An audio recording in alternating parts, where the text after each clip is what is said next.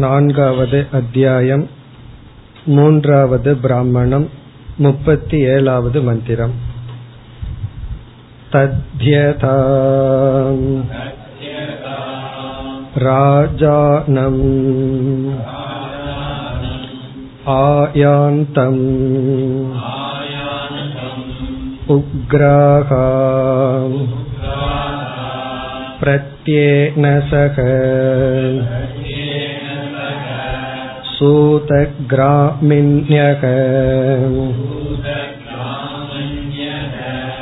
अन्नैः पानैः आवसतैः प्रतिकल्पन्ते अयम् आयाति अयम् आगच्छति इति एवं ह एवं विधम् सर्वाणि भूतानि प्रतिकल्पन्ते इदं ब्रह्म आयाति इदम् आगच्छति इति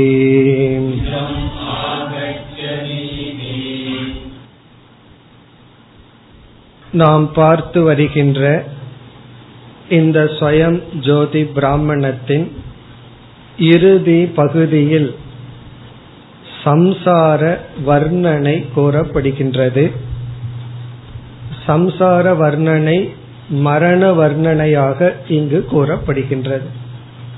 எதற்காக என்றால் வைராகியத்திற்காக முப்பத்தி நான்காவது மந்திரத்தில் ஆரம்பித்து இந்த பிராமணம் முடியும் வரை சம்சார வர்ணனம் இதில் ஒரு ஜீவன் எந்த காலத்தில் இறக்கின்றான் கஸ்மின் காலே. பிறகு அவனுடைய மரணம் கிம் நிமித்தம் எந்த நிமித்தமாக மரணம் நிகழ்கின்றது? பிறகு எப்படி மரணத்தை அடைகின்றான்? எதற்காக மரணத்தை அடைகின்றான்? இந்த கேள்விகளெல்லாம் முப்பத்தி ஆறாவது மந்திரத்தில் பேசப்பட்டது. எப்பொழுது உதான பிராணன் வெளி கிளம்புகின்றதோ அப்பொழுது மரணத்துக்கு தயாராகின்றான். அடுத்த கேள்வி எப்பொழுது உதான பிராணன் ஷரீரத்திலிருந்து வெளிப்படும் என்றால் எப்பொழுது இவனுடைய சரீரம் பலகீனத்தை அடைகின்றதோ அப்பொழுது உதான பிராணன் சரீரத்திற்குள் இருக்க முடியாமல் வெளியே செல்கின்றது. இனி அடுத்த கேள்வி எப்பொழுது இவனுடைய உடல் பலகீனத்தை அடைகின்றது? கிம் நிமித்தம். அதற்கு இரண்டு பதில் கூறப்பட்டது. ஜெரையா உபதபதா. ஜெரையா என்றால் வயோதிகம் இயற்கையாக உடலானது சக்தியை இழக்கின்றது. அல்லது இளமை காலமாக இருந்தாலும் உபதபதா என்றால் நோயினால் இந்த உடல் சக்தியை இழக்கின்றது. அப்படி வயோதிகத்தினாலும் நோயினாலும் உடல் வலுவை இழக்கும் பொழுது உதான பிராணன் சரீரத்திலிருந்து வெளிக்கிளம்புகின்றது அதற்கு பிறகு எப்படி இவன் ஸ்தூல சரீரத்திலிருந்து விடுதலை அடைகின்றான்? அதற்கு உதாகரணம் கொடுக்கப்பட்டது. பழுத்த பழமானது காம்பிலிருந்து எப்படி விடுவிக்கப்படுகிறதோ அதுபோல இவன் சரீரத்திலிருந்து விடுகின்றான். பிறகு இறுதியாக கிமர்த்தம் எதற்காக இவன் இறக்கின்றான்? என்றால் இவனிடம் ஏற்கனவே பாப புண்ணியங்கள் இருக்கின்றன. இந்த சரீரத்தில் அனுபவிக்க வேண்டிய பாப புண்ணியம் அனுபவிக்கப்பட்டு விட்டது. ஆகவே மீண்டும் புதிய சரீரத்தை எடுக்க அவன் பிறக்கின்றான். அடுத்த பிராமணத்தில் இந்த கருத்து மீண்டும் சற்று விளக்கப்பட இருக்கின்ற அவனுடன் செல்வது என்ன? இறந்ததற்கு பிறகு ஒரு ஜீவனுடன் தொடர்வது என்ன? மீண்டும் எப்படி இவன் மரண அவஸ்தை இருக்கின்றது இந்த விஷயங்கள் சுயஞ்சோதி பிராமணத்தை முடிந்தவுடனும் சில மந்திரங்களில் தெளிவாக வர இருக்கின்றது. பிறகு இந்த பிராமணத்தினுடைய இறுதி இரண்டு மந்திரங்களில் மீண்டும் மரண வர்ணனை புதிய ஜீவன் எப்படி வரவேற்கப்படுகின்றான் பிறகு ஜீவன் எப்படி அனுப்பப்படுகின்றான். அதில் முப்பத்தி ஏழாவது மந்திரத்தில் நாம் பார்த்து முடித்துள்ளோம். எப்படி ஜீவன் வரவேற்கப்படுகின்றான்? அதற்கு உதாகரணம் கொடுக்கப்பட்டது. ராஜா புதிய இடத்துக்கு சென்றால் எப்படி ராஜா வரவேற்கப்படுகின்றாரோ அதே போல இந்த ஜீவனானவன் வரவேற்கப்படுகின்றான். இதை நாம் சென்ற வகுப்பில் பார்த்து முடித்தோம். அதாவது இந்த ஜீவன் கர்ம பலத்தினால் ஏற்கனவே ஒரு லோகத்தை உருவாக்கி உள்ளான் அந்த லோகத்திற்குள் இவன் செல்லும் பொழுது இந்த ஜீவனை அங்கு இருப்பவர்கள் வரவேற்கின்றார்கள். அதாவது ஒரு குழந்தை பிறக்கும் பொழுது அந்த குழந்தையை எப்படி உலகம் வரவேற்கின்றது என்பது இங்கு கூறப்பட்டது. இனி இந்த பிராமணத்தினுடைய இறுதி மந்திரத்தில் இந்த ஜீவன் எப்படி வழி அனுப்பப்படுகின்றான் என்ற கருத்து கூறப்படுகின்றது. ஒரு ஜீவன் மரண அவஸ்தையில் இருக்கும் பொழுது எப்படி வழி அனுப்பப்படுகின்றான் சென்ற மந்திரத்தில் கூறிய அதே உதாகரணத்தை கொடுத்து இங்கு கூறப்படுகின்றது இறுதி மந்திரம் முப்பத்தி எட்டாவது மந்திரம் तद्यथा राजानम् प्रयियासन्तम् उग्राः प्रत्येन सह सूतग्रामिण्यः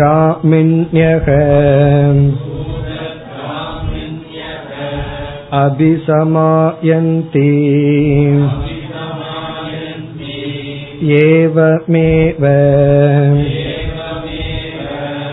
इमम् आत्मानम् अन्तकाले सर्वे प्राणाः अभिसमायन्ति यत्र एतत् ऊर्ध्व उच्छ्वासी भवति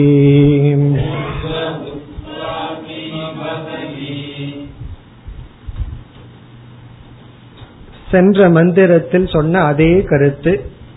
எப்படி ராஜா வந்தால் வரவேற்கின்றார்களோ அதே போல வந்த ராஜா திரும்புகின்றார். அங்கு இருப்பவர்கள் எப்படி வழி அனுப்பி வைக்கின்றார்களோ அதே போல சரீரத்தில் இருக்கின்ற பிராணன் சக்தி இந்திரியங்கள் எல்லாம் இந்த ஜீவனை அனுப்பி வைக்கின்றது. எளிமையான கருத்து. தத்யதா எவ்விதம்?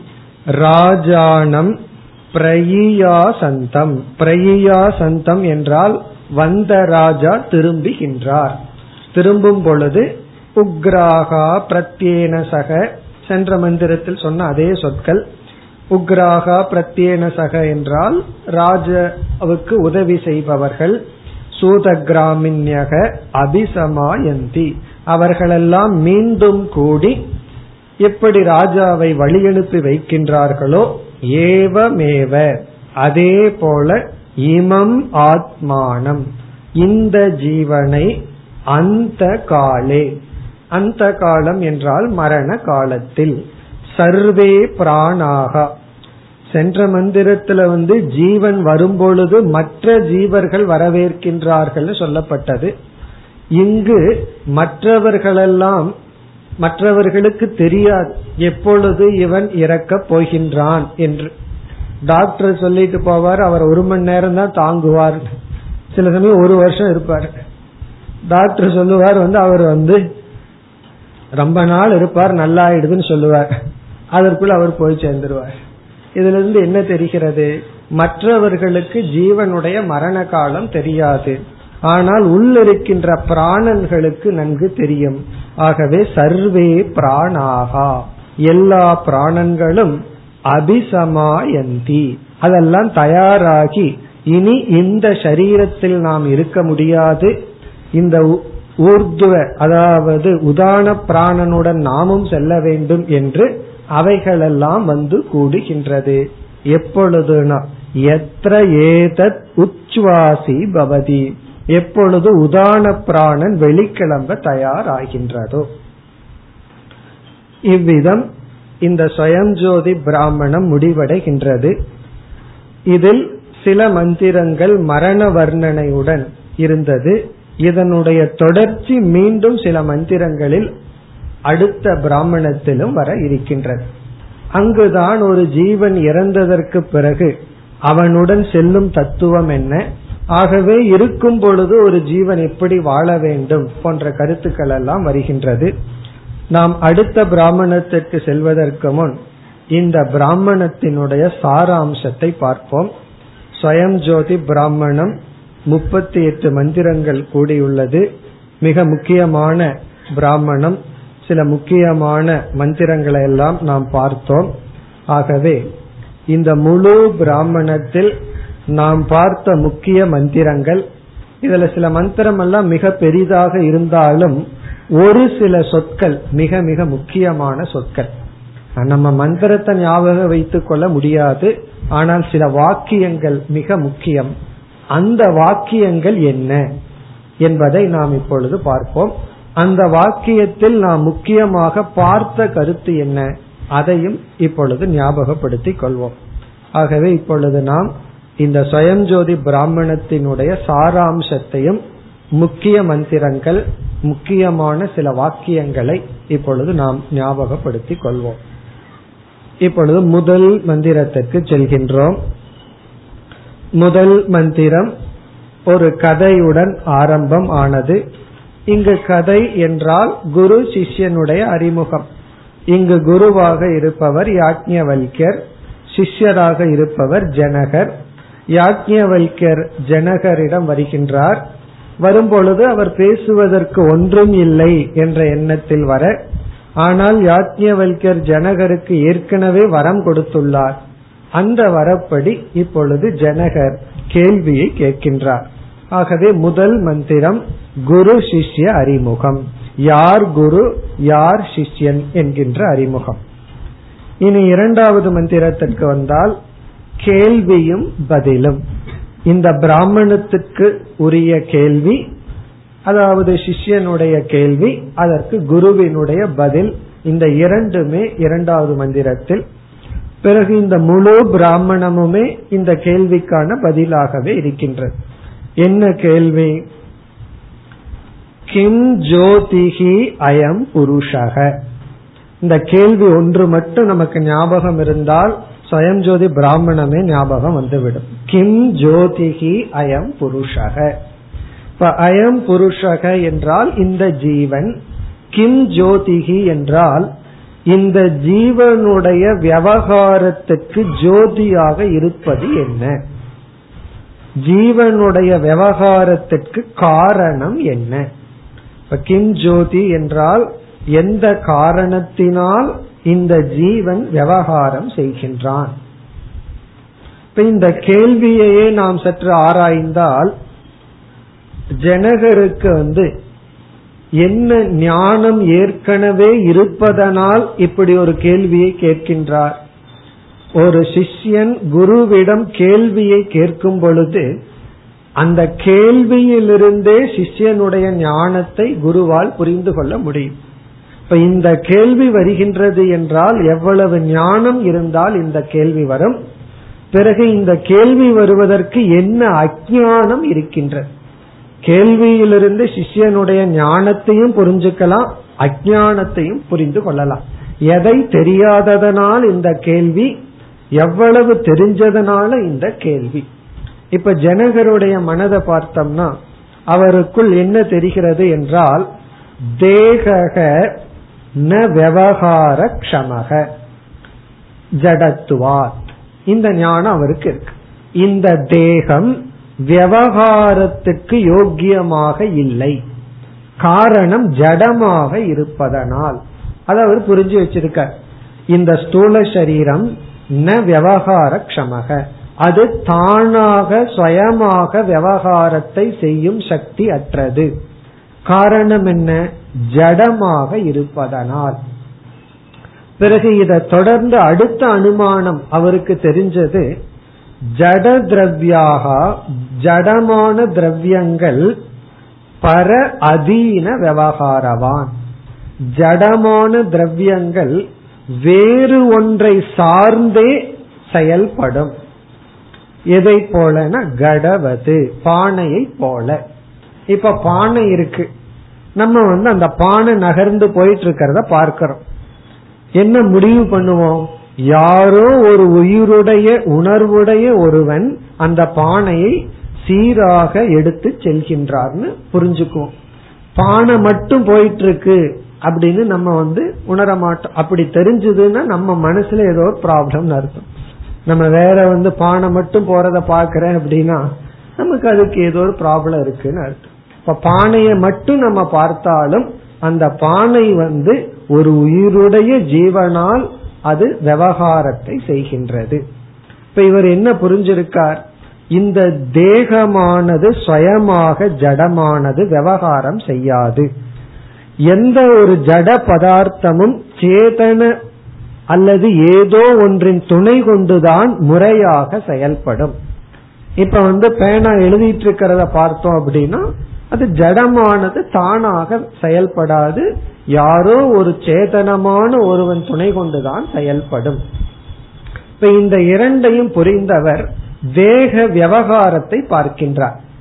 ஜடமான தேகம் விவகாரம் செய்கிறது என்றால் இந்த கேள்வி வருகிறது கிம் ஜோதிகி அயம் புருஷக?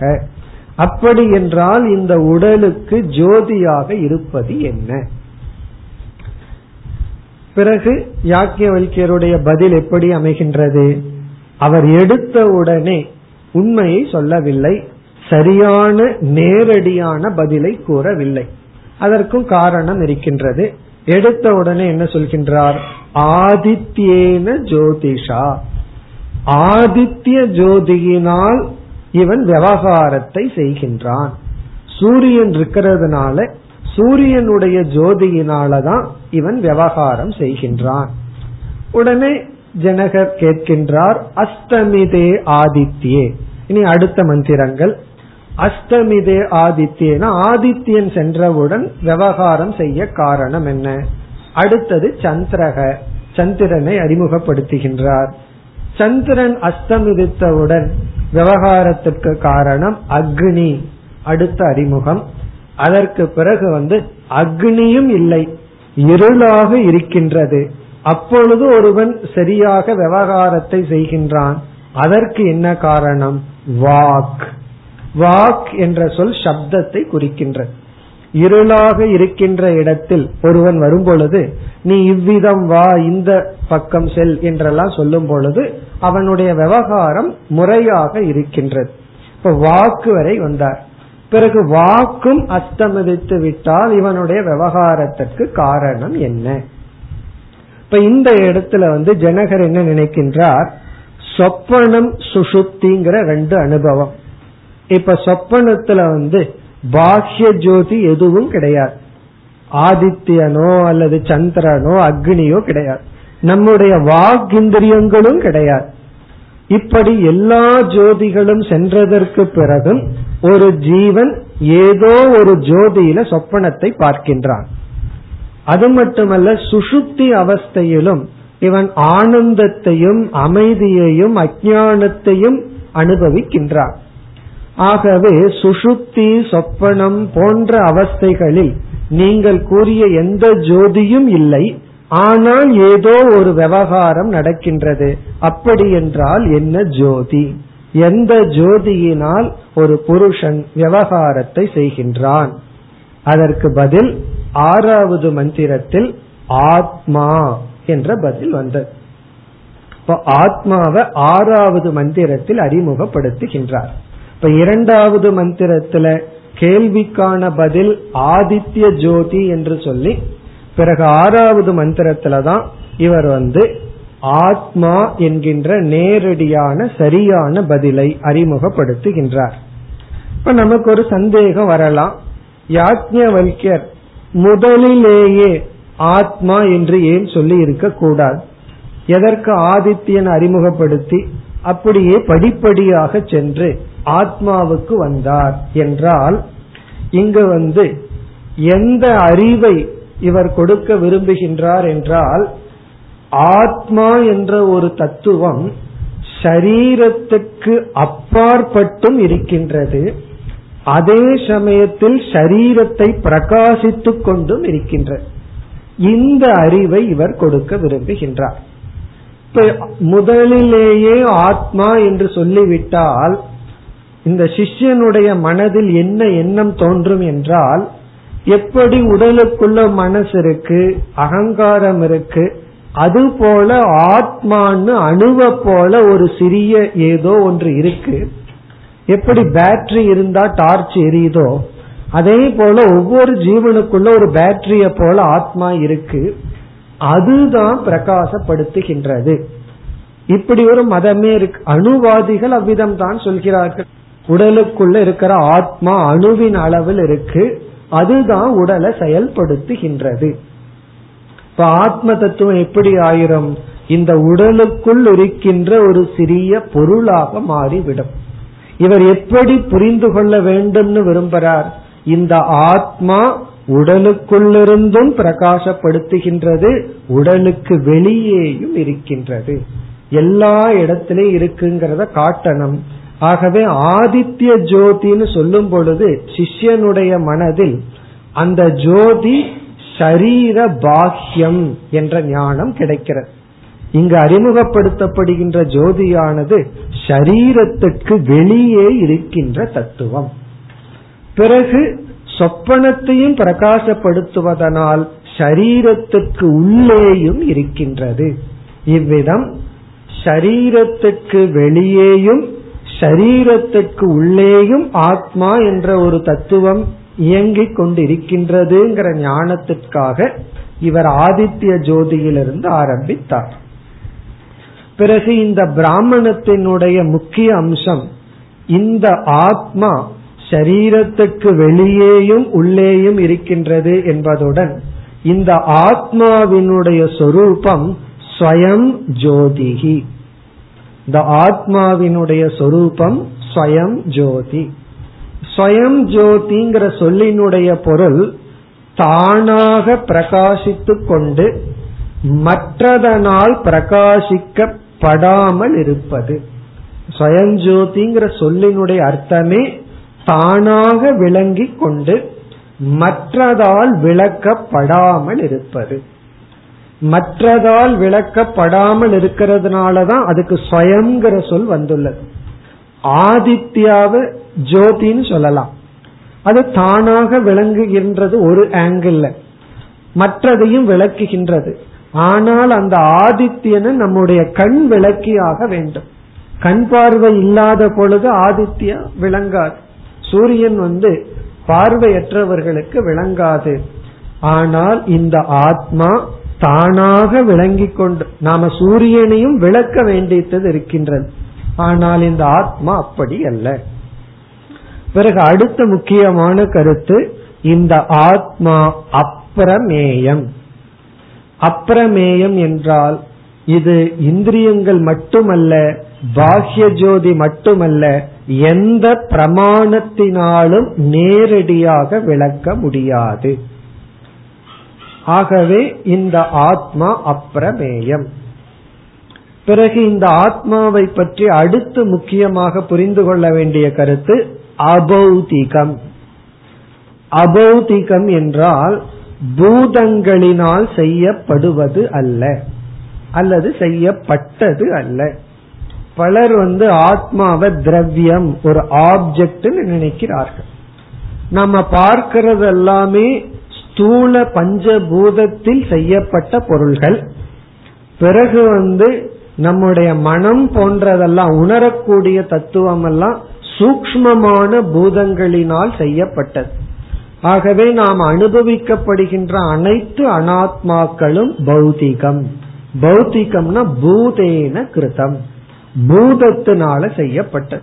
அதனாலதான் எந்த லோகத்தை நாம் அடைந்தாலும் அந்த லோகங்கள் அனைத்தும் பௌதிகம் அடுத்த பிராமணத்துல பார்க்க போறோம்.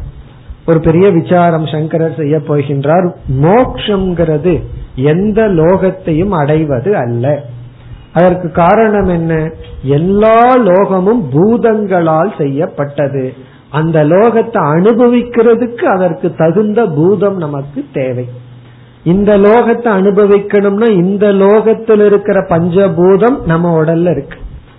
நம்ம சொர்க்க லோகத்துக்கு போயிட்டோம் அப்படின்னா சொர்க்கலோகம் எந்த பூதத்தினால் எப்படி ஆனதோ அதே பூதத்தினாலதான் அந்த சரீரம் இருக்க வேண்டும்.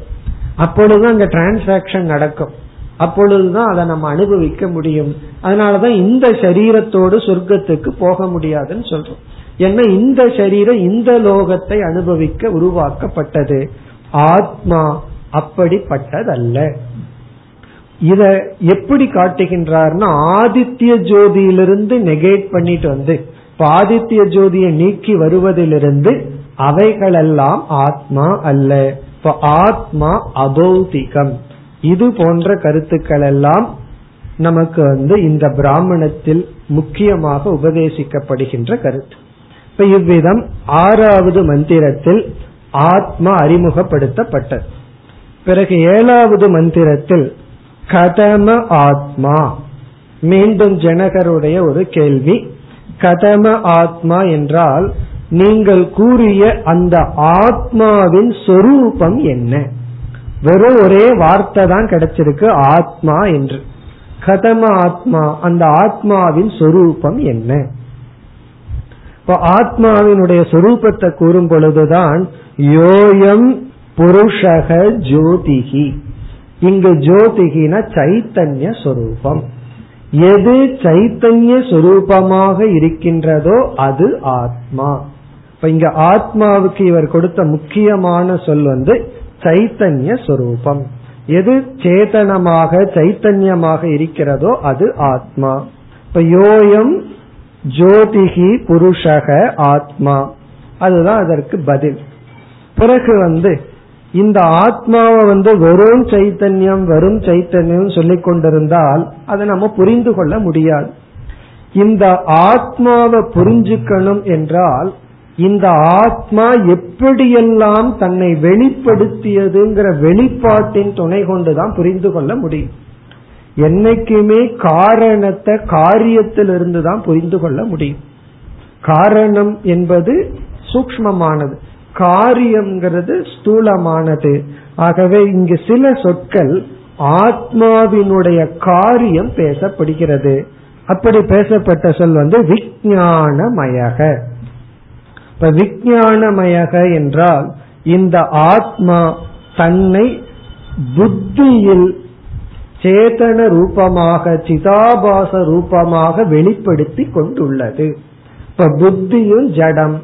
ஆனா அந்த புத்தியில ஒரு சேத்தனத்துவம் இருக்கு அப்படின்னா அது எதனால்? இந்த ஆத்மஸ்வரூபத்தினுடைய வெளிப்பாடு. இவ்விதம் ஆத்மா அனாத்மாவோடு சம்பந்தப்படுத்தி எப்படியெல்லாம் இந்த அனாத்மாக்குள் ஆத்மா வெளிப்படுகிறது? அவ்விதம் கூறப்பட்டது. பிறகு பிராணேஷு அந்தர்கிருத்தையே என்றெல்லாம் சொல்லப்பட்டது. இந்திரியங்களுக்கு மிக அருகில் இருக்கின்றது. இந்திரியங்களும் ஜடம். இருந்தாலும் அந்த இந்திரியங்கள் சேதனமாக செயல்பட இந்த ஆத்மா காரணமாக இருக்கின்றது என்றெல்லாம் கூறப்பட்டது. பிறகு வந்து இதுல நம்ம முக்கியமான இனிமேல் ஒவ்வொரு மந்திரத்திலும் எந்த சொல் மிக முக்கியமோ அதை மட்டும் இப்பொழுது நாம் எடுத்துக்கொள்வோம். அதெல்லாம் தான் நம்ம ஞாபகத்தில் வைக்க வேண்டிய பகுதி. இந்த ஆறாவது மந்திரத்துல ஆத்மா ஜோதிகிங்கிறது பதில். பிறகு அந்த ஆத்மாவினுடைய விளக்கம் வந்து புருஷக ஜோதிகி. பிறகு இந்த ஏழாவது மந்திரத்துல முழு மந்திரம் நமக்கு ஞாபகம் வைக்க வேண்டிய அவசியம் இல்லை. இரண்டே இரண்டு சொற்கள் மிக முக்கியமான சொற்கள். தியாயதி இவ லேலாயதி இவ.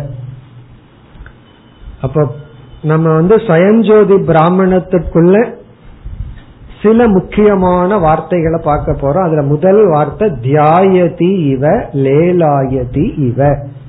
என்ன இந்த இரண்டு சொற்களும் சங்கரால் அடிக்கடி அவருடைய விளக்கத்தில் குறிப்பிடப்படுகின்ற சொற்கள் தியாயதி இவ லேலாயதி இவ. விவகாரங்களும் இரண்டாக பிரிக்கப்பட்டது. ஒன்று கர்ம விவகாரம் இனி ஒன்று ஞான விவகாரம். கர்ம விவகாரத்திற்கு வந்து கர்மேந்திரியமும் ஸ்தூல சரீரமும் பிரதானம். கர்ம விவகாரம்னா ஸ்தூல சரீரமும் கர்மேந்திரியமும் பிறகு பிராணனும் பிரதானமாக இருக்கும். ஞான விவகாரம்னா நம்முடைய சூக்ம சரீரம். ஞான விவகாரம்னா அறிதல் சிந்தித்தல் உணர்தல் இதெல்லாம் ஞான விவகாரம். இந்த கர்ம விவகாரத்தையும் ஞான விவகாரத்தையும் ஒரு ஜீவன் மாறி மாறி செய்து கொண்டே இருக்கின்றான். இப்பொழுது ஞான விவகாரம் கர்ம விவகாரம்ங்கிற இந்த இரண்டு விவகாரத்தை செஞ்சுட்டு இவன் என்ன சொல்கின்றான்? நான் இந்த விவகாரத்தை செய்பவன் அகம் விவகாரவான். நான் கர்ம விவகாரத்தை செய்தவன். அதனாலதான் குற்ற உணர்வெல்லாம் வருது. இதை ஏன் நான் செய்தேன்? இதை ஏன் நான் செய்யவில்லை? நான் ஏன் இப்படி புரிந்து கொண்டேன்? நான் ஏன் இதை இப்படி புரிந்து கொள்ளவில்லை? என்றெல்லாம் இவனுக்கு குற்ற உணர்வு வருவதற்கு காரணம் இந்த விவகாரத்தை நான் அகம் செய்வதாக ஆத்மா செய்வதாக நினைக்கின்றான். இங்க உபனிஷத் என்ன கூறுகின்றது? அதாவது தியானம் தியாயதி இவ என்றால் இவன் ஞான விவகாரம் செய்பவன் போல் தெரியப்படுகின்றான். அனாத்மாவான மனம்தான் அதை செய்கின்றது. ஆத்மா செய்வதில்லை. பிறகு லேலாயத்தினா செயல்படுவது சஞ்சலப்படுவது. கர்ம விவகாரவான் இவ. கர்ம விவகாரத்தை செய்வது போல் இவன் அறியப்படுகின்றான் ஆனால் அதையும் இவன் செய்பவன் அல்ல. இந்த இவங்கிறது தான் விவகாரமெல்லாம் ஜடமான அனாத்மாவை சார்ந்தது. ஆத்மா வெறும் பிரகாச சுரூபம். இப்ப ஆத்மா எந்த விவகாரமும் செய்வதில்லை. பிரகாசப்படுத்துவது ஒரு விவகாரம் அல்ல. பிறகு அதனுடைய சாட்சி சந்நிதானத்தில் அனைத்தும் நடக்கின்றது. என்று நம்முடைய அனைத்து விவகாரங்களும் நான் என்கின்ற ஆத்மாவால் செய்யப்படுவதில்லை. பிறகு யாரால் செய்யப்படுகிறது? இதெல்லாம் அனாத்மாவினுடைய செயல்.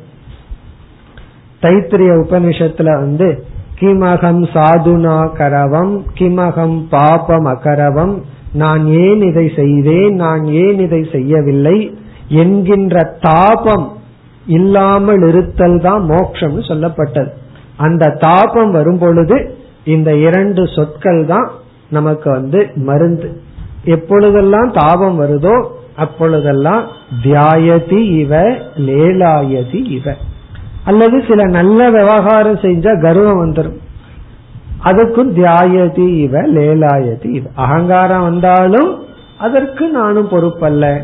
அவமானம் வந்தாலும் அதற்கு நான் பொறுப்பல்ல. இதுதான் இங்க முக்கியமான சொற்கள். இனி அடுத்த எட்டாவது மந்திரத்துக்கு சென்றால் இந்த எட்டாவது மந்திரத்தில் ஜென்மத்தினுடைய லட்சணம் மரணத்தினுடைய லட்சணம் கூறப்படுகிறது. ஜென்மம்னா என்ன? மரணம்னா என்ன? மரணம் ஜென்மம். இங்கு எவ்விதம் கூறப்படுகிறது என்றால் ஜென்மம் என்பது ஷரீர அபிமானம். மரணம் என்பது அபிமான தியாகம். ஒன்ல நம்ம அபிமானம் வைக்கும் பொழுது அதனுடைய தர்மங்கள் எல்லாம் நம்முடைய தர்மம் ஆகி விடுகிறது. ஒன்ல அபிமானத்தை விடும் பொழுது அதனுடைய தர்மத்திலிருந்து விடுதலை அடைகின்றோம். அதுதான் இங்கு முக்கியமாக கூறப்பட்டது. ஜாயமானகங்கிற சொல் இந்த மந்திரத்தில் கூறப்பட்டு ஷரீரம் அபிசம்பத்தியமானக. இவன் பிறத்தல் என்பது ஷரீரத்தில் அபிமானம் வைத்தல். அதனுடைய விளைவு என்ன? பாப்மபிகி சம்சிருஜ்யதே இவன் எப்பொழுது ஷரீரத்தில் அபிமானம் வைக்கின்றானோ அப்பொழுது பாபத்தாலும் பாபத்திற்கு காரணமான இந்திரியங்களினாலும் சம்பந்தத்தை அடைந்து விடுகின்றான். பிறகு மரணம்னா என்ன? என்றால் மரணம் என்பது ஷரீர அபிமான தியாகம். ஒரு பொருள் மீது நாம வந்து அபிமானத்தை விட்டுட்டோம் அப்படின்னா அந்த பொருள் நம்மை பொறுத்தவரை நாசத்தை அடைந்து விட்டது. அது தோற்றத்திற்கு இருக்கலாம் ஆனால் நமக்கு அந்த பொருள் இல்லை. இந்த இரண்டு கருத்து இங்கு முக்கியமாக கூறப்பட்டு பிறகு ஷரீரத்தினுடைய சொரூபம் இங்கு கூறப்பட்டது ஷரீரத்தினுடைய சொரூபம் வந்து தர்மா தர்ம ஆசிரியம் தர்மம் அதர்மம் இதனுடைய இருப்பிடம்தான் சரீரம். பிறகு தர்மா தர்ம ஜனகம். தர்மத்தையும் அதர்மத்தையும் உற்பத்தி பண்றது சரீரம்தான். இந்த தர்மா தர்மத்தினுடைய இருப்பிடமும் இந்த சரீரம். இப்ப இந்த கருத்து இங்கு கூறப்பட்டது.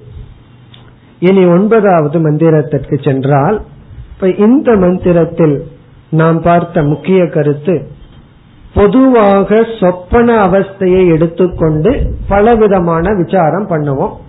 இங்க நம்ம பார்த்த கருத்து சொப்பன அவஸ்தை பரலோக அல்லது ஜென்ம அஸ்தித்துவத்திற்கு உதாகரணமாக அல்லது பிரமாணமாக கொடுக்கப்பட்டது.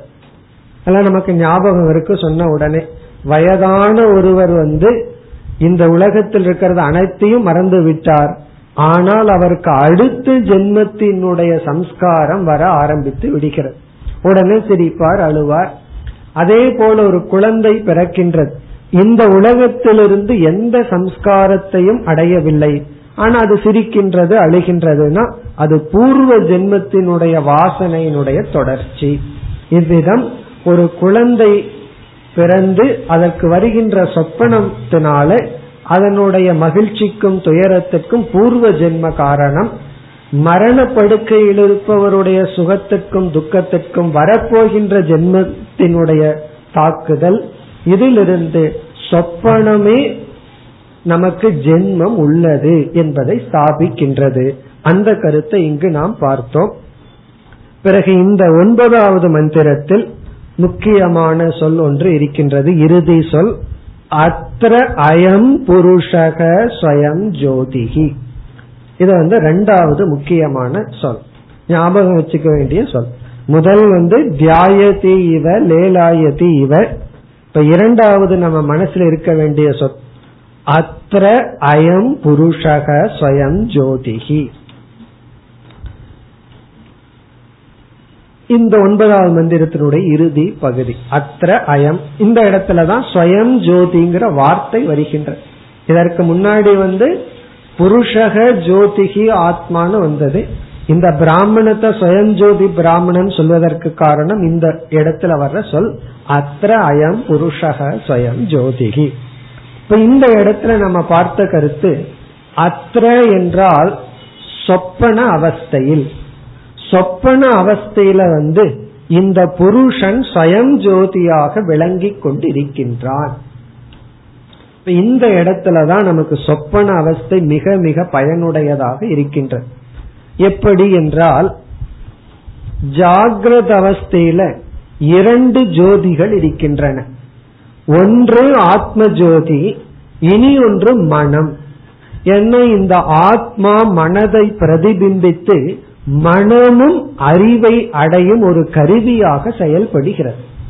அப்ப ஜாகிரத அவஸ்தையில இரண்டு ஜோதி ஆத்ம ஜோதி மனம்ங்கிறது அறியும் கருவி. ஆகவே நமக்கு சந்தேகம் வந்தாச்சு அறிவதற்கு காரணம் ஆத்மாவா மனசா? ஏன்னா மனசும் அறியும் கருவியா செயல்படுகிறது. ஆத்மாவுக்கும் அறியும் ஒரு கருவியாக சாட்சியாக இருக்கு. சுசுப்தி அவஸ்தைக்கு போயிட்டோம் அப்படின்னா அறிவதற்கு அங்கு ஒன்றும் இல்லை. அங்க அறியறதற்கு ஒன்றுமே இல்லாததனால ஆத்மா சுயம் ஜோதிங்கிறது தெளிவாக விளங்காது. ஆரம்ப காலத்துல ஆழ்ந்து சிந்திச்சோம் அப்படின்னா சுசுப்தியில ஒன்றும் இல்லைங்கிற அபாவ ஞானம் இருக்கே. அது ஆத்மா விளக்குதுன்னா அது ரைட் ஆனா அதெல்லாம் நமக்கு புரியாது அப்பொழுது. ஒன்றும் இல்லைங்கிறது யாரால் விளக்கப்படுகிறதுன்னு சிந்திச்சோம்னா புரிஞ்சிடும் ஆனா அது ஆரம்பத்துல புரியாது. ஆகவே சுசுப்தி அவஸ்தையிலையும் சந்தேகம் வந்துவிடும். அங்க என்ன இருக்கிறது? அங்க விளக்குவதற்கு சொல்லிடும் இங்க சொப்பன அவஸ்தையில் என்ன நேரிடுகிறது என்றால் ஜாகிரத அவஸ்தையில் அறியும் மனம் அறியப்படும் பொருளாக மாறி விடுகிறது. இப்ப சப்ஜெக்ட் மைண்ட் ஆப்ஜெக்ட் மைண்டா மாறிடுது. அது ஒரே ஒரு அவஸ்தை அதுதான் சொப்பன அவஸ்தை. ஜாகிரத அவஸ்தையில பிரமாதாவாக இருக்கின்ற மனம் சொப்பன அவஸ்தையில பிரமேயமாக மாறி விடுகின்றது. காரணம் என்ன? சொப்பனத்துல பார்க்கின்ற அனைத்து பொருள்களும் மனதினுடைய விகாரங்கள். சம்ஸ்காரத்தினுடைய வெளிப்பாடு. ஆகவே ஆனா சொப்பனத்துல ஜோதி இருக்கு. மனம் வந்து எதையும் விளக்கும் பொருளாக இல்லை. ஏன்னா மனம் பார்க்கப்படும் பொருளாக இருக்கு. சொப்பனத்துல எதையெல்லாம் பார்க்கிறோமோ உண்மையிலேயே நம்ம மனசத்தான் நம்ம பார்க்கிறோம். அதனாலதான் ஒரு சுபாஷிதத்துல ஒருத்தனுக்குள்ள மனசு எப்படி இருக்குன்னு அவனோட கனவை வச்சு கண்டுபிடிச்சுக்கணுமா? அவன் கனவுல தான் அவனுடைய மனதே அவனுக்கு ஆப்ஜெக்ட் ஆகுது. தியானத்தினுடைய முதல் படியே அதுதான். நம்ம மனசையே ஆப்ஜெக்டா பார்க்கிறது. ஆகவே இங்கு சொப்பன அவஸ்தை நமக்கு எப்படி பயன்படுகிறது என்றால் சொப்பன அவஸ்தை மனம் பொருளாக மாறி ஆனாலும் அங்கு ஒரு ஜோதி இருக்கிறது. அந்த ஜோதி ஆத்மா. ஆகவே அத்திர அயம் புருஷக. இந்த சொப்பன அவஸ்தையில் இந்த புருஷன் ஸ்வயஞ்சோதியாக பிரகாசித்துக் கொண்டிருக்கின்றான். இது ஒரு முக்கியமான சொல். இனி பத்தாவது மந்திரத்திற்கு வருகின்றோம். இப்ப இந்த மந்திரத்துல பூர்வபக்ஷி சொல்லலாம். சொப்பனத்தை வந்து சொப்பனம்னு நான் ஏற்றுக்கொள்ளவில்லை வாசனாமயம்னு நான் ஏற்றுக்கொள்ளவில்லை ஜாகிரத அவஸ்தையினுடைய ஒரு பார்ட் ஒரு அம்சம்னு பூர்வபக்ஷி ஜாகிரத அவஸ்தைய போல அது ஜாகிரத அவஸ்தையினுடைய எக்ஸ்டென்ஷன் சொல்லலாம். அது கிடையாது. சொப்பன அவஸ்தை வந்து வாசனாமயம். அது ஜாகிரத் அவஸ்தையினுடைய ஒரு எக்ஸ்டென்ஷன் அல்ல. அந்த கருத்து இங்கு கூறப்பட்டுள்ளது. தத்ர ரதாகான ரத யோகாகான்னு சொல்லி இந்த பத்தாவது மந்திரத்தில் சொப்பன அவஸ்தை என்பது ஜாகிரத அவஸ்தையை போல அல்ல. அது தனி அவஸ்தை. அது வாசனாமய சொரூபம் என்ற கருத்து கூறப்பட்டு இங்க ஒரே ஒரு சொல் கடைசி சொல் சகி கர்த்தா. சரி அதை யாரு உருவாக்குவது அப்படின்னா அதை உருவாக்குறது ஜீவன் தான் எப்படி உருவாக்குகின்றான்? எதையாவது உருவாக்க வேண்டும் என்றால் அதை உருவாக்குவதற்கு ரெண்டு காரணம் வேணும். உபாதான காரணம் வேணும் நிமித்த காரணம் வேண்டும். இங்கு உபாதான காரணம் வாசனைகள் நிமித்த காரணம் கர்ம. சொப்பனத்தை நம்ம உருவாக்குறதுக்கு உபாதானம் என்னன்னா நம்ம மனசுதான். உள்ள இருந்த வாசனைகள். பிறகு நிமித்த காரணம் என்ன என்றால் அது கர்ம. ஏன் நிமித்த காரணத்தை நம்முடைய கர்ம பலன்னு சொல்றோம்? எத்தனையோ வாசனைகள் உள்ள இருக்கு ஒவ்வொரு நாளும் ஒவ்வொரு சொப்பனம் வருது. சில நாள் ஆச்சரியமா இருக்கு இந்த கனவு எனக்கு சம்பந்தமே இல்லாம வந்தது ஏன்? அதை யார் நிர்ணயிப்பது? நம்ம எதையுமே பை சான்ஸ் சொல்றது இல்ல பை சான்ஸா கூட சான்ஸ் சொல்றது இல்ல எல்லாமே அதற்கு ஒரு காரண காரியத்தோட இருக்கு. நம்ம பை சான்ஸ் சொல்லிட்டோம்னா ரொம்ப சிரமம் ஆயிரும் ஆகவே நம்ம என்ன சொல்றோம்? கர்ம நிமித்தம். ஒரு சொப்பனத்துல சுகதுக்கத்தை அனுபவிக்கிறதும் கூட நம்முடைய கர்ம நிமித்தம். இப்ப இந்த கருத்து இங்கு கூறப்பட்டது. பிறகு பதினோராவது மந்திரத்தில் ஆரம்பித்து பதினான்காவது மந்திரம் வரை இதே கருத்து. அதாவது சொப்பனம் வாசனாமயம் சொப்பனம் வந்து வாஸ்தவம் அல்ல என்று கூறி இந்த மந்திரங்களில் மூன்று அழகான சொற்கள் ஆத்மாவை விளக்குகின்ற சொற்கள் ஹிரண்மயக புருஷக ஏக ஹம்சக இந்த மூன்று சொற்களும் இந்த பதினொன்றிலிருந்து பதினாலாவது மந்திரத்திற்குள்ள வந்த முக்கியமான சொற்கள். ஹிரண்மயக ஹிரண்மயகன சைத்தன்ய சொரூபம். புருஷக என்றால் நம்முடைய கரணங்களையெல்லாம் வியாபிக்கின்ற தத்துவம். ஏகஹம்சகனா சிதாபாச ரூபமாக மூன்று அவஸ்தைக்குள்ளும் இருக்கின்ற ஒருவன். ஏகஹம்சகன ஒருவனாக இருந்து சஞ்சரித்துக் கொண்டு இருப்பவன் இப்ப இந்த ஆத்மாவை பற்றிய இந்த கருத்தை கூறி பிறகு வந்து சொப்பனம் என்பது ஜாகிரத்தை போல அல்ல. ஏன்னா ஜாகிரத்தும் சொப்பனமும் ஒன்றாக இருந்தால் அத்திராயம் புருஷக ஸ்வயம் ஜோதிங்கிற வார்த்தைக்கு அர்த்தம் இல்லாம போயிடும். உபனிஷத் குறிப்பாக ஜாகிரத அவஸ்தையை விட்டுட்டு சொப்பனத்திற்கு வந்து இந்த சொப்பனத்துல ஸ்வயம் தெளிவாக விளங்குகிறது என்று கூறுகிறது. அதற்காக சொப்பனம் நித்தியா சொப்பனம் வாசனாமயம் என்ற கருத்தானது கூறப்பட்டது. இது வந்து பதினான்காவது ஸ்லோகம் வரை. இனி பதினைந்தாவது மந்திரத்திற்குள் வந்தால் இப்ப இந்த மந்திரத்துல வந்து உபனிஷத்து வந்து தன்னுடைய சோகத்தை வருத்தத்தை தெரிவிக்கின்றது. இவ்விதம் சங்கரர் எழுதுறார். அதாவது மக்கள் எல்லாம் மனிதர்கள் எல்லாம் சொப்பனத்தையே பொய்யையே பற்றி கொண்டிருக்கின்றார்கள். யாரும் உண்மைக்கு வருவதில்லை. எல்லாமே பொய்யில தான் இருக்கின்றார்கள். யாருமே வந்து உண்மையை நோக்கி வருவதில்லைன்னு சுருதி வந்து ஆக்ரோஷம் செய்கின்றன. எல்லாமே பொய் எல்லாத்துக்கும் பொய் தான் வேணுமா? யாருக்குமே உண்மை வேண்டாம். உண்மையை யாரும் நாடுவதில்லை என்று கூறப்படுகின்றது. இனி அடுத்து பதினைந்தாவது மந்திரத்திற்கு வருகின்றோம். பதினைந்திலிருந்து பதினேழாவது மந்திரம் வரை அவஸ்தாத்ரய விசாரம். மூன்று அவஸ்தைகளும் எடுத்துக்கொள்ளப்பட்டது இங்க முக்கியமா சொப்பன அவஸ்தை தான் இதுவரை பேசப்பட்டது.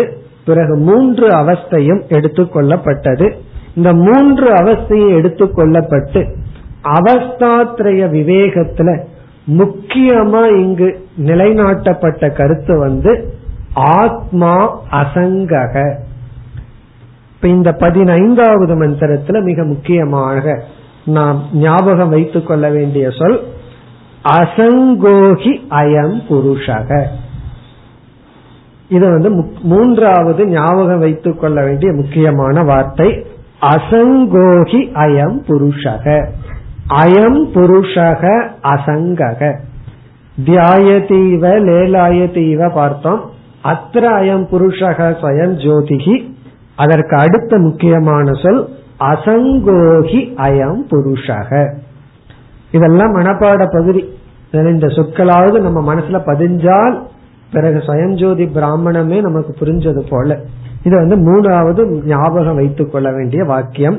அசங்ககி அயம் புருஷக இந்த அசங்கத்துவத்தை விளக்குவதற்கு தான் இந்த அவஸ்தாத்திரைய விவேகம் செய்யப்பட்டது. இவன் எந்த அவஸ்தையும் சம்பந்தப்படாதவன். ஏன்னா ஒரு அவஸ்தையிலிருந்து அடுத்த அவஸ்தைக்கு போகும்போது எல்லாத்தையும் விட்டுட்டு போயிடுறான்.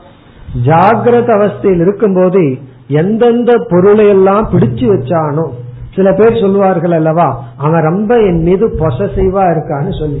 அப்படி அந்த பொசசிவ் எதை எந்த மனிதனை இவன் பிடிச்சு வச்சிருந்தாலும் இவன் சொப்பன அவஸ்தைக்கு போகும்போது தியாகம் பண்ணிடுறான். சுசுத்திக்கு போகும்போது அதுவும் தியாகம். இவ்விதம் இவ்விதம் செய்ய முடிவதற்கு காரணம் சொரூபமாக எல்லோரும் அசங்க சொரூபம். நம்ம எல்லோருமே சொரூபத்துல அசங்கமா இருக்கோம். அதனாலதான் அசங்கத்தை நம்ம விரும்புறோம். நமக்கு பக்குவம் இல்லாமதுனாலதான் சங்கமானது நமக்கு வருகின்றது. இப்ப இங்க முக்கியமான சொல் வந்து அசங்கக அயம் புருஷக. நீ அசங்ககன எதிலிருந்து அசங்கக? இங்கு மீண்டும் விளக்கப்பட்ட கருத்து கர்ம சம்பந்தா. எந்த கர்மத்துடனும் இவனுக்கு சம்பந்தம் இல்லை. சில சமயம் நமக்கு வருத்தம் வந்தா கர்மம் கர்மம்னு சொல்லிக்கும். எந்த கர்மத்தோடும் இவனுக்கு வந்து சம்பந்தம் சங்கம் கிடையாது. இப்ப அசங்கக ஹி அயம் புருஷக. அதுதான் இங்க வந்து முக்கியமான ஒரு சூத்திரத்தை போல இருக்கிற வாக்கியம். ஏதாவது சங்க நிமித்தமா நமக்கு துயரம் வரும் பொழுது நம்ம புரிந்து கொள்ள வேண்டிய மனதில் வைக்க வேண்டிய சொல் வந்து அசங்கக நான் சம்பந்தம் எதோடும் சம்பந்தம் அற்றவன் அப்படின்னாவே என்ன அர்த்தம்?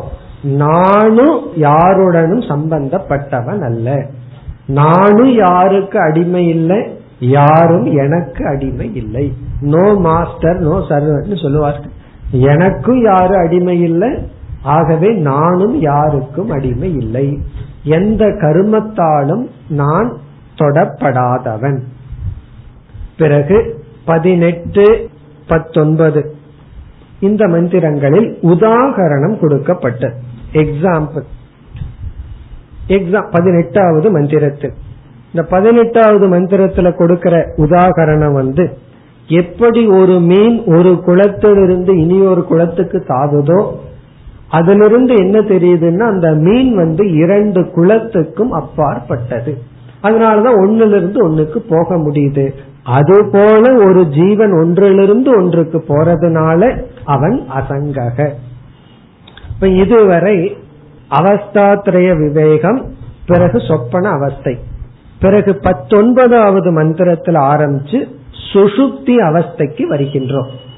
சொன்ன எல்லாத்துக்கும் ஞாபகம் வந்துடும் சுசுப்தி அவஸ்தைய வந்து எடுத்துக்கொண்டு இந்த சுசுப்தி அவஸ்தையிலிருந்து சில முக்கியமான கருத்துக்கள் அதுல வந்து மீண்டும் அந்த அசங்கத்துவம் விளக்கப்பட்டது. இந்த அசங்கத்துவமே சுசுப்தி அவஸ்தை துணை கொண்டு விளக்கப்பட்டது. பிறகு வந்து சுசுப்தி அவஸ்தையின் மூலமாக எல்லா சம்சாரமும் சம்பந்த நிமித்தம்ங்கிறது காட்டப்பட்டது. ஏன்னா சம்பந்தம் வைக்கும் பொழுதுதான் சம்சாரம். சுசுப்தியில எந்த சம்பந்தமும் இல்லை. எந்த பதார்த்தத்துடனும் சம்பந்தம் இல்லை. ஆகவே சம்சாரம் இல்லை. இவ்விதம் சுசுப்தி அறிமுகப்படுத்தப்பட்டு பிறகு வந்து இந்த சுசுப்தி அவஸ்தை இருக்கின்றது இது மோக்ஷத்துக்கு திருஷ்டாந்தமாக எடுத்துக்கொள்ளப்பட்டது அதெல்லாம் நம்ம விளக்கமா பார்த்தோம்.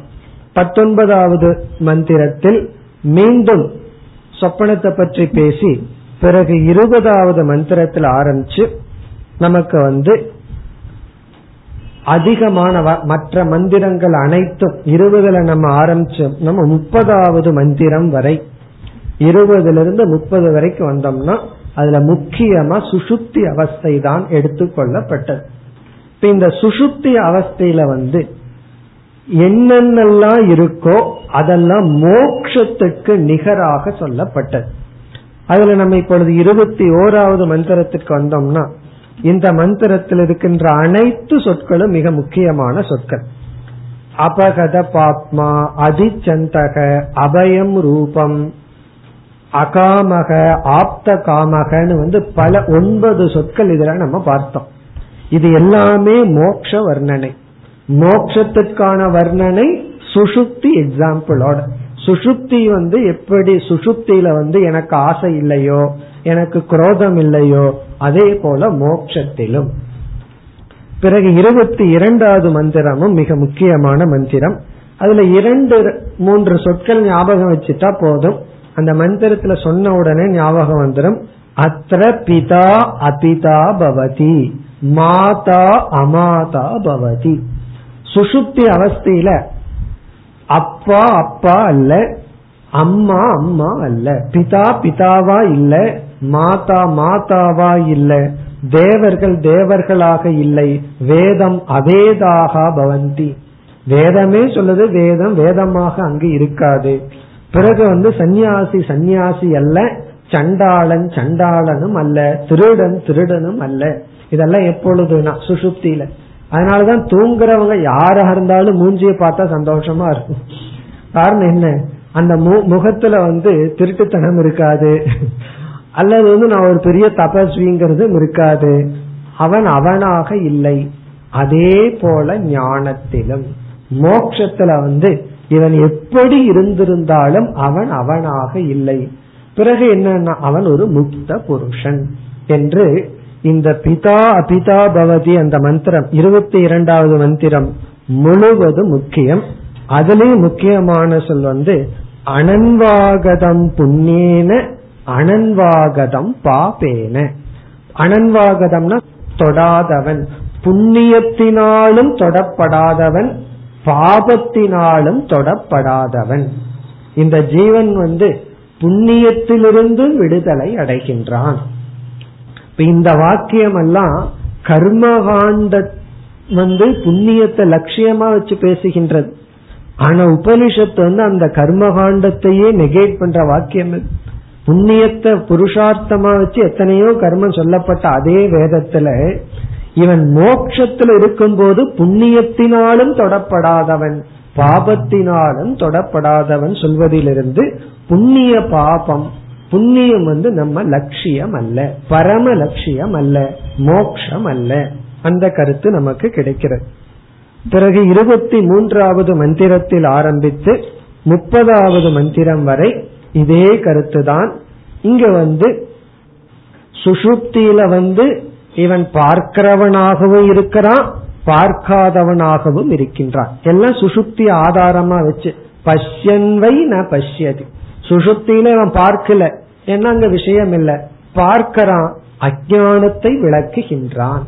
அப்ப ஆத்மா வந்து பார்ப்பவனாகவும் பார்க்காதவனாகவும் விளங்குகிறது. எதன் அடிப்படையில் பார்க்காதவன்? என்றால் அங்க விஷயம் இல்லை எதன் அடிப்படையில் பார்ப்பவன்? விஷயம் இல்லாததை இவன் பார்க்கின்றான் என்ற கருத்து கூறப்பட்டது.